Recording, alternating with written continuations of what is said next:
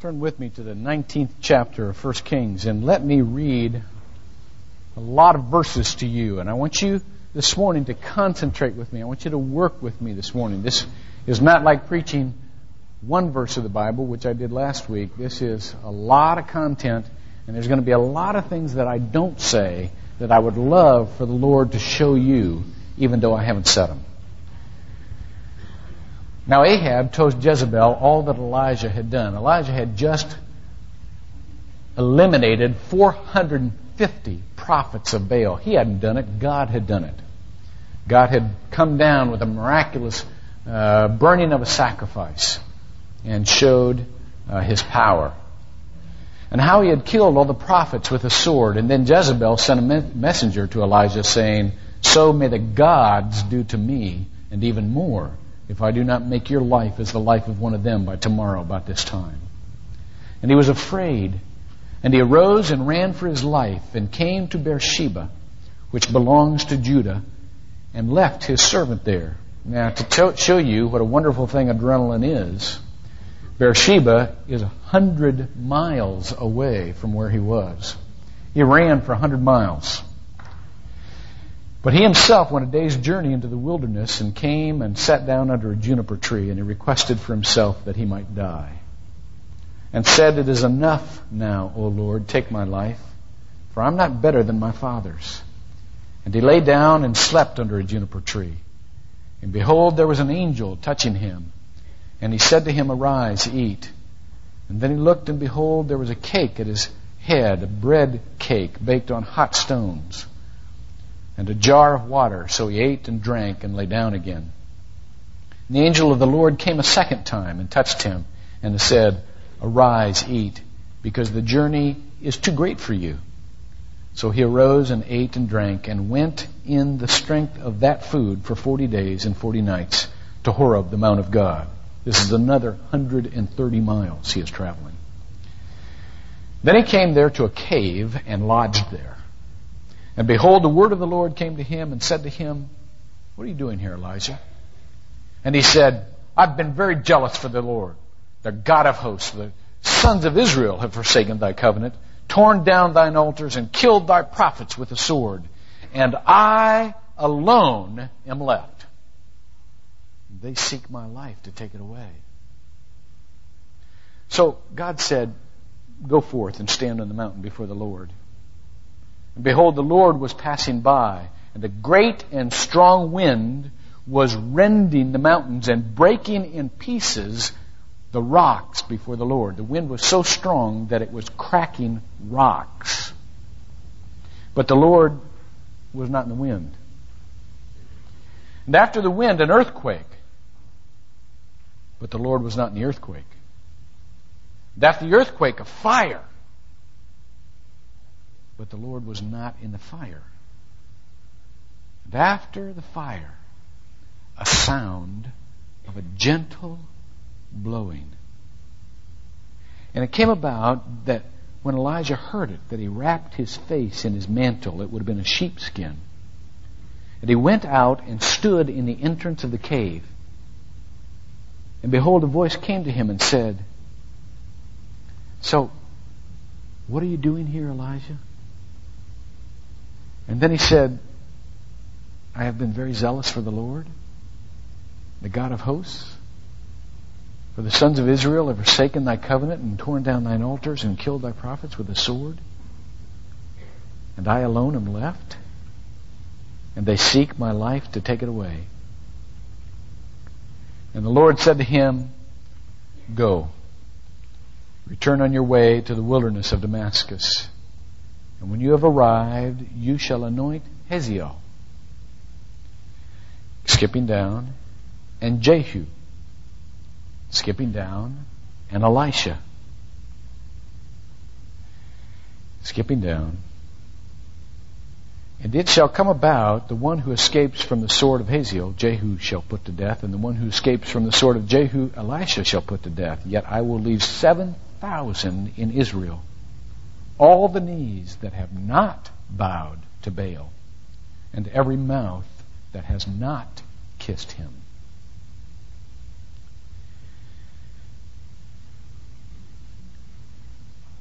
One of the ways that you can tell if you're successful is not by the elimination of your problems. We have this assumption in our head that the gauge of our success is the elimination of our problems. No. Here's the real formula. You can tell if you are successful if you get new problems. Because if you are not successful, if you are a failure, you will have the old problems that continue to come back to you. Right? Let me give you an example. If you have a child at three years old who throws a temper tantrum, if you do not address successfully that temper tantrum, you will see it again when he is 6, 8, 10, 16, 25, 40, 50. As long as he lives, that problem will come back to you. The same problem. If you do successfully address that temper tantrum problem, you will get new problems. One of the things that Elijah was learning was that the defeat of the prophet of Baal, prophets of Baal, was not the end of his problems. He just was getting a new set of problems. Now he would face the spirit behind the prophets of Baal. One of the ways that you know that you've been successful is that you not only get new problems, you get new problems you can't handle by yourself. And you need other people. Let me give you an example. Per se, the one we saw today. Six years ago, when I came here, we said, we have no real youth program. We've got nothing for the kids. We've got a handful of teenagers, and we've got nothing to really raise them up in the Lord. Well, this was a problem for me too because I'm not called to youth ministry. And since our kids have been small, I have said, Lord, when our kids get to be teenagers, please let us be a part of a church that has an unbelievable youth ministry. They need to be on fire for the Lord. Well, we prayed for Vernon Rainwater, and God granted us Vernon Rainwater. Now we have a very successful resolution to that initial problem. We have um, hundreds of kids and we have hundreds of events. We, have, we go all the way from evangelistic events uh, that, that where you can get 500 kids or 600 kids or 700 kids to come out and listen to a gorilla band and see a huge gorilla, you know, and have the gospel implicit in that. All the way from strictly teaching content centered times, dialogue times, question times, uh, small fellowship groups. And at the other end of the spectrum, we have a group of kids that meet weekly called a doulos group. Doulos is Greek for servant or slave, the slave of Christ. 25, 35 kids in that group who every week are accountable to one another for their growth in Christ. Every week they read, every day they read Scripture. Every day they journal. They give a certain number of community hours just as a gift for Christ, on behalf of Christ. They meet with each other weekly to say, These are my struggles, these are my temptations. Pray for me that I can grow in Christ. In other words, we've got a group of teenagers that are ahead of 80% of the adults in this congregation. We have solved our youth problem, but we have created another problem. Oh, it's not as important as the youth problem. It's just bigger than the youth problem. It's a building problem. You understand? And where a couple hundred of us could pay for the salary of Vernon Rainwater, a couple hundred of us can't build this building. So therefore, we come to a place where the solution to one problem brings about greater new, wonderful problems. Not the same problems over and over again. And therefore, we need each other.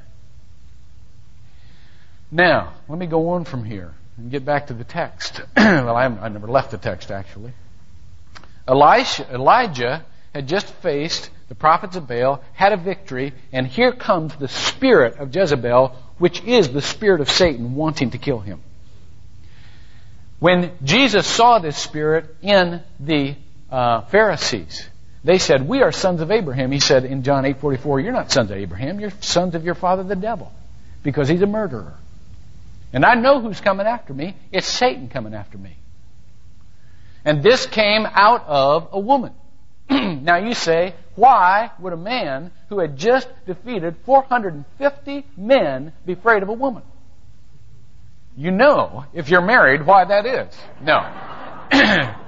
no. He was, I'm going to pay for that.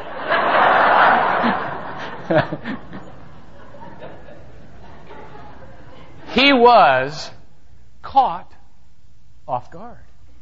Just as Luke uh, 22, uh, 31, where Jesus turned to Peter and said, Simon, Satan has demanded to sift you like wheat. And in verse 57, there's a servant girl comes up and says, Weren't you with him? And Peter panics. The strongest of all the disciples panics. The strongest of the prophets panics. And he takes off. And Satan drives him into isolation by intimidation. That's exactly where Satan wants him. And let me tell you why. There's two reasons why Satan wants us isolated in our defeat and in our embarrassment. First reason is so that we might kill ourselves. Always, self destruction is the first inclination that we have. I wish I didn't exist. I wish I didn't live. Take me, for I am no better than my fathers. See? When we run into the fact that we have limitations, that we are mortal, that we have failed, we say, Lord, take me, because I'm no better than my fathers.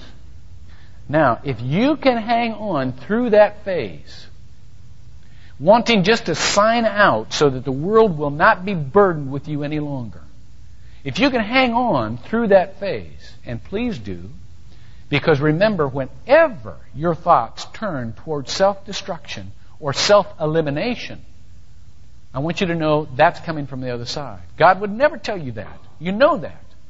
God would never tell God, God says choose life. He's the God of life.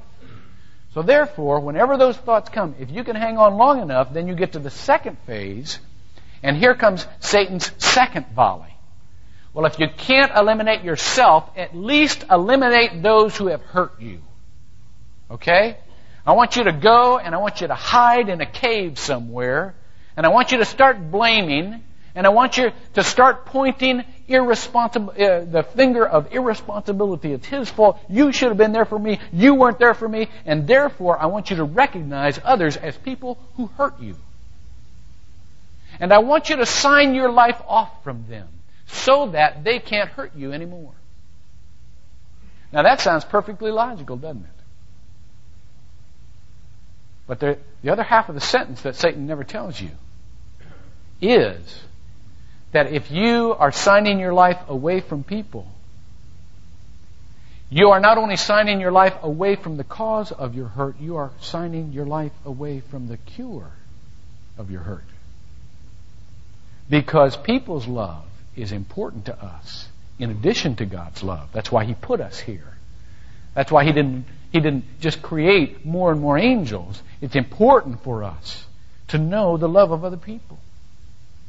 When I was in uh, a, a, chaplain for a mental institution for a year while I was working my doctoral program, um, I've told some of you this story. I was walking across campus one time at the first of the year uh, that I was serving as chaplain, and I was pretty scared anyhow. It's it's frightening because you you all of these Alfred Hitchcock movies are are floating around in the back of your head. You know, you're in a mental institution, a, an insane asylum. You know, and it was an old building that looked like an insane asylum. You could just you know, and out from the bushes this woman sprang. She looked at me and she said, I know what you've been saying about me. You're just like all the others. You want to hurt me. I won't let you hurt me. I'll kill you. And I went. Very professional. Very professional. Then she ran away. See? And I ran away. What was her story? Her story was this that she had successfully isolated herself. And she had supposed that the people who hurt her were everybody. And she had generalized that cause of hurt so much that she had become entrapped within herself. She could no longer reach out. And so she was afraid ever to make respons- or ever to make relationships, and because she could not make relationships, she was trapped in that institution. She was jailed within herself. You see, that's when Satan has you. If you'll just keep to yourself so that you can be safe, you will always keep to yourself so that you will never love. That's why Satan wants to put all of the responsibility of the world on our shoulders. So that we can't possibly cope. And so that all of those other people who were supposed to take on that responsibility will turn into the bad guys and we can just get an attitude. We can just blame away and feel self righteous in our cave. Now, here's the trick on Satan God always has a last word, doesn't he? Guess where God wants to get you? Same place Satan wants to get you. Alone. You see, we run from Satan, and if we can hang in there long enough without jumping to the conclusions that we'll stick to, pretty soon the voice of God comes to us and starts asking us questions. Isn't it awful how God just starts asking us questions? Why can't He just come yell at us? You know? We want to yell at Him, and we do. He doesn't. He just comes asks us a question. He came, he came to Adam when Adam had really blown it big time in the garden, and Adam's hiding behind a bush, stark naked, realizes it for the first time. Here comes God. By the way, I believe that that's why men to this day have these dreams about showing up for work without their pants on. I think it goes clear back to the garden. I really do. There's Adam, shows up for work and discovers he doesn't have his pants on. I think it's something in there. But anyhow. So there's God walking in the garden in the cool of the day and he says, Hey Adam, where are you? Again, not a question of geography. God knew very well where Adam was. Question of biography. A question he wanted Adam to ask himself. Where am I? I mean, I'm behind a bush. I, am ashamed. I, I've blown it. The answer that he wanted Adam to come up with is, I need you. I'm at a place where I need you. Now, Adam didn't come up with that answer. Look at where God had Elijah. I mean, here he was in this cave. He, was, he lodged there. You, you know, the word means stuck. He was stuck in this cave. And God comes and said, What are you doing here, Elijah? And his first response is just to take off on God big time.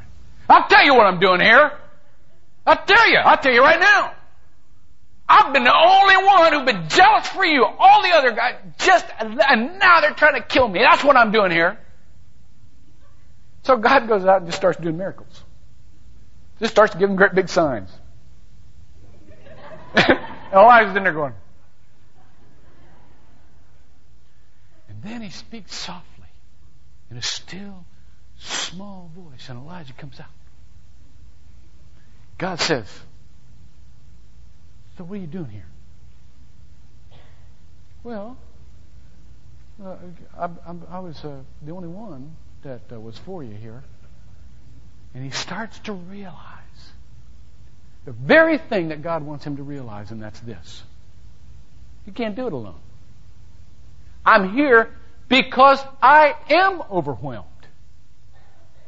I can't do it alone. I have been successful in what you have given me to do, and now I have a problem that I can't handle alone. I need other people. I remember the first time Becky was pregnant and, and, uh, well, she was negotiating everything and, and, and her pregnancy was, was quite a problem, you know. Um, and then she successfully delivered our firstborn Joshua. And Joshua had his, had his, uh, nursery room right next to our room. And about two weeks after, um, Josh was born, Beck was in bed and she was asleep and she was having this horrible nightmare, tossing and turning, no, no. And I woke her up and said, honey, what are you dreaming? What's going on? She goes, oh, Hunter, oh my gosh, it was awful. She said, I dreamed that I walked in to Josh's room and he was hanging over the crib. He was seven, eight feet tall, just wanting me to care for all of his needs, and I was too small to do it. See? It's exactly where God wants us. You can't possibly fix me. You're too small. That's what God wants us to discover. You can't do it alone. You need me. Now, course, our first inclination is to hope that there's something in all those miracles that God likes to do that'll relieve us of our responsibility. See? Uh, that's, that's my, my first prayer is always for a miracle. I mean, I just, you know, it never hurts to ask, does it? Doesn't hurt to ask. I've always had that philosophy. I'm serious about that. I always just want say, Lord, you know, give me a miracle. And that's, and there is something about that that we, you know, we really kind of, uh, you know, when, when people are in financial need, what do they say? I, I saw a t-shirt the other day that says, God test me. I swear if I win the, win the lottery, I won't get spoiled. You know? we just, you know, some sort of miracle, something to relieve, you know. But the Bible says, in this case, as in 90% of the cases, that God did all those spectacular things, but that wasn't what He was about. That wasn't what he was doing in Elijah's life. He wasn't going to miraculously rescue Elijah from his situation. He put him there for a reason. So what did God do? He whispered. He whispered. What did he want to teach Elijah? To listen. Just to listen. Do you know that there is more power in the voice of God than every mighty miracle that has ever happened on the face of this earth? Do you know that more powerful than the defeat of Pharaoh's army chasing the Israelites, more powerful than the conquest of Canaan, more powerful than the fall of Goliath was the whimper of a baby in a manger in Bethlehem. The voice of God is more powerful than any miracle of God. And God wants to teach us to listen. That's where you get the wisdom to know the difference, by the way. By listening. There is no substitute for listening. And He will not, with great regularity, perform miracles in your life because there is something more valuable for you to learn to do, mature Christians. And that is to recognize his voice. You know, people have asked me in the last little while how I get accomplished all I have to do. Now, I am no more busy than all of you are. I know that all of us are the same busy. And I have no illusions about me working harder than anybody else. But my response is always the same. I could not possibly get done all I have to do if I did not spend hours every day in prayer. I listen. I spend at least one hour, sometimes three, four hours, listening. Because only then can I tell what I am to do and what I am not to do. You understand? That's what God wants to teach you. And if you listen, you will get a reply along the model of the reply that Elijah got. He said, God said, Elijah, go forth on your way. Now in Hebrew, this is return to your way. In other words, return to the way that I have given you. There is no escape. I've got you set on a course here. I didn't make a mistake. You're set on a course. You're right where you ought to be. You return to that path. All right? Just like I was talking about last week in Acts 5, the escape of a Christian is always right back into the fire. However, God said, this is your responsibility. It is your responsibility to reply to Jezebel. But it is not your job. Let me tell you the difference here, and I want you to listen very, very carefully. We always have more responsibility than we have work. We always have more things to be concerned about than we have to do. That's how we get linked up. If we were only concerned about that which we had to do, we could operate alone. Right? But God gives us areas of responsibility that are much broader than our calling. Returning to the skit, you know, all of those things were partially Vernon's responsibility. He's the head of worship.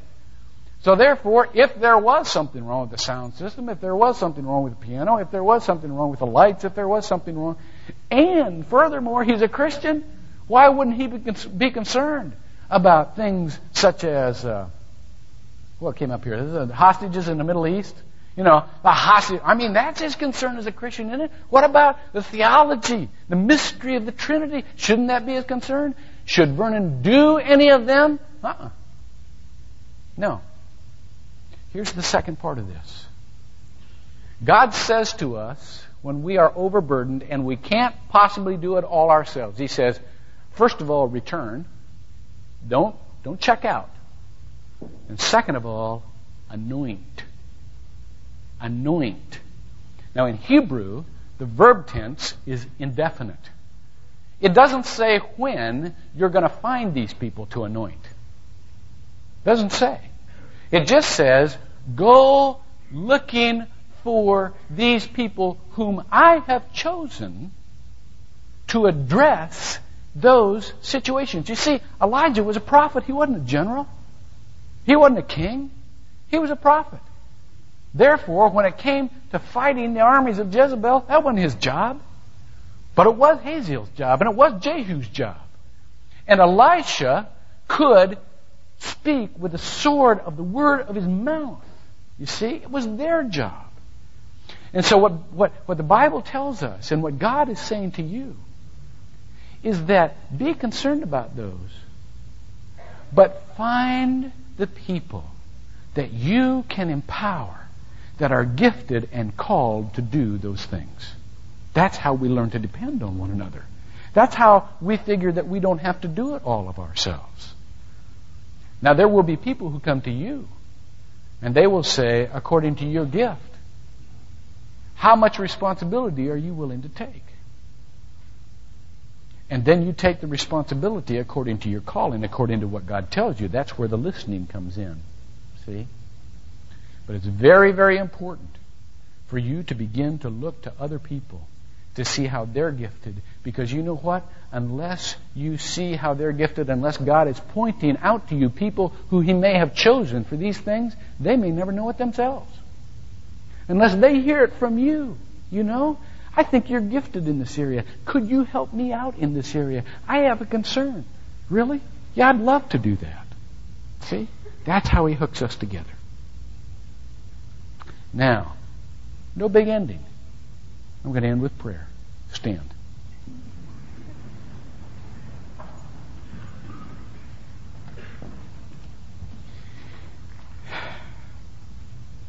Lord God, this is a very simple message, but a very complicated process. It is a very immediate answer, but a very prolonged quest. And therefore, we want to tell you what you want to hear. We recognize we cannot do it alone. We recognize that the people who have been around us may not be the ones who can do it either. But we also recognize that in your plan, there are people out there that can help us with that which you have laid on our heart. Would you help us to do two things? Would you help us to learn to listen to you daily so that we may know what to do and what not to do? Would you also help us in that listening to recognize the people that you are putting in our path?